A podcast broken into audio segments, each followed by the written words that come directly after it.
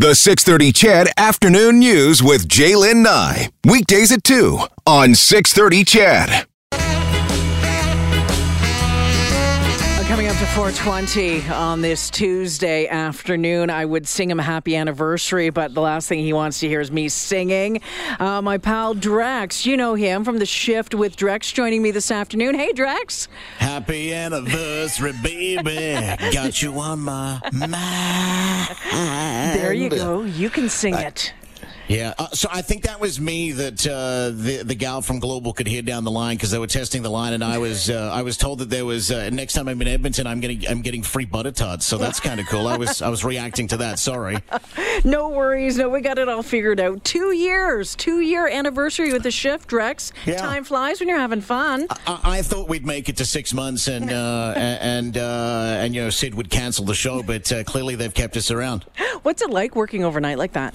Um, it can be hellish, but it's it's super fun because there's always interesting types of folks up and about that time of night, right? Uh, you know, a, a, lot of us might go to bed by you know 10, 30, 11, but uh, after everyone else goes to bed, the rest of us stay up and have a bit of fun. Um, I, I, know that you stay up occasionally, and here's some of the uh, antics we get up to. Man, you know what? It's it's uh, it's interesting. Corus basically said two years ago uh, there's four hours. Fill it with something interesting. uh, I, I, said, yeah, I'll take that risk. Um, and we just kind of, it, it, the show's obviously very different than the very first day that we started, mm-hmm. but it, it's uh, it's so much fun to produce. Uh, Chris Brantling a Grant who produces your show, yes. Uh, used to used to work with me, and he knows the type of radio I like to do. I, you know, I like lots of audio clips. Yeah. You, you, on a nightly basis, we might use 60 to 70 cuts of audio in the wow. show. Wow. Yeah. Wow. That, and that's a lot of prep work. I mean, for, for those those folks who, who don't you can't wrap their head around that, that's a lot of prep work. That's a that's why yeah. uh, good producers are so important.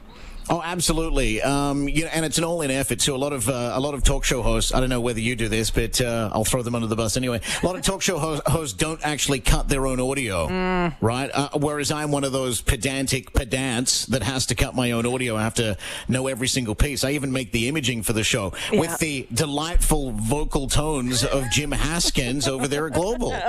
the boss man over there. I I am like you. I have to cut my own audio as well.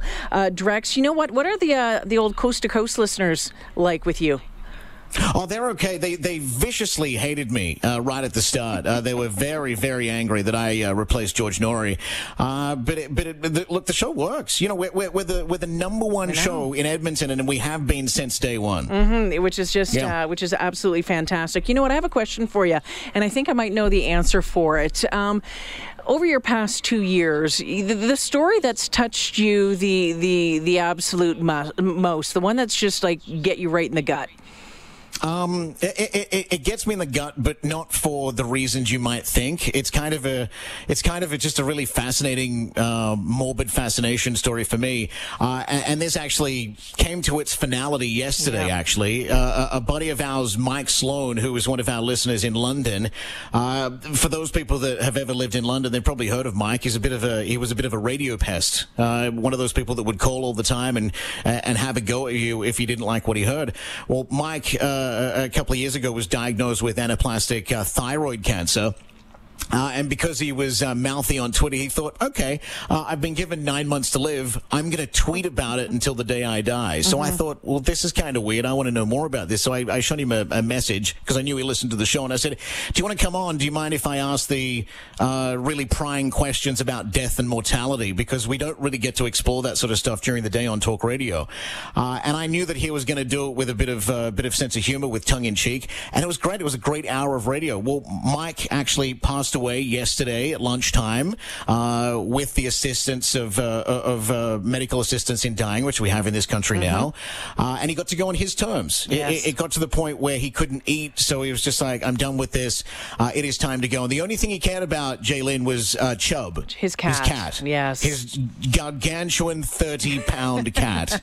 well, you know what? You opened my eyes to Mike, and I started following him on, on Twitter, and I would, I would go in every day and check to see see what he had to say and uh, his updates. And then when I saw that yesterday, I had just been talking about him on the air the other day because we had a conversation about medically assisted dying, and I had brought mm. up the fact that I had been following him based on you and, and your interview ages ago. And then when I saw that yesterday, um, really something else. The the outpouring from this from this country, but boy, did he really shine a spotlight and and made it real, didn't he?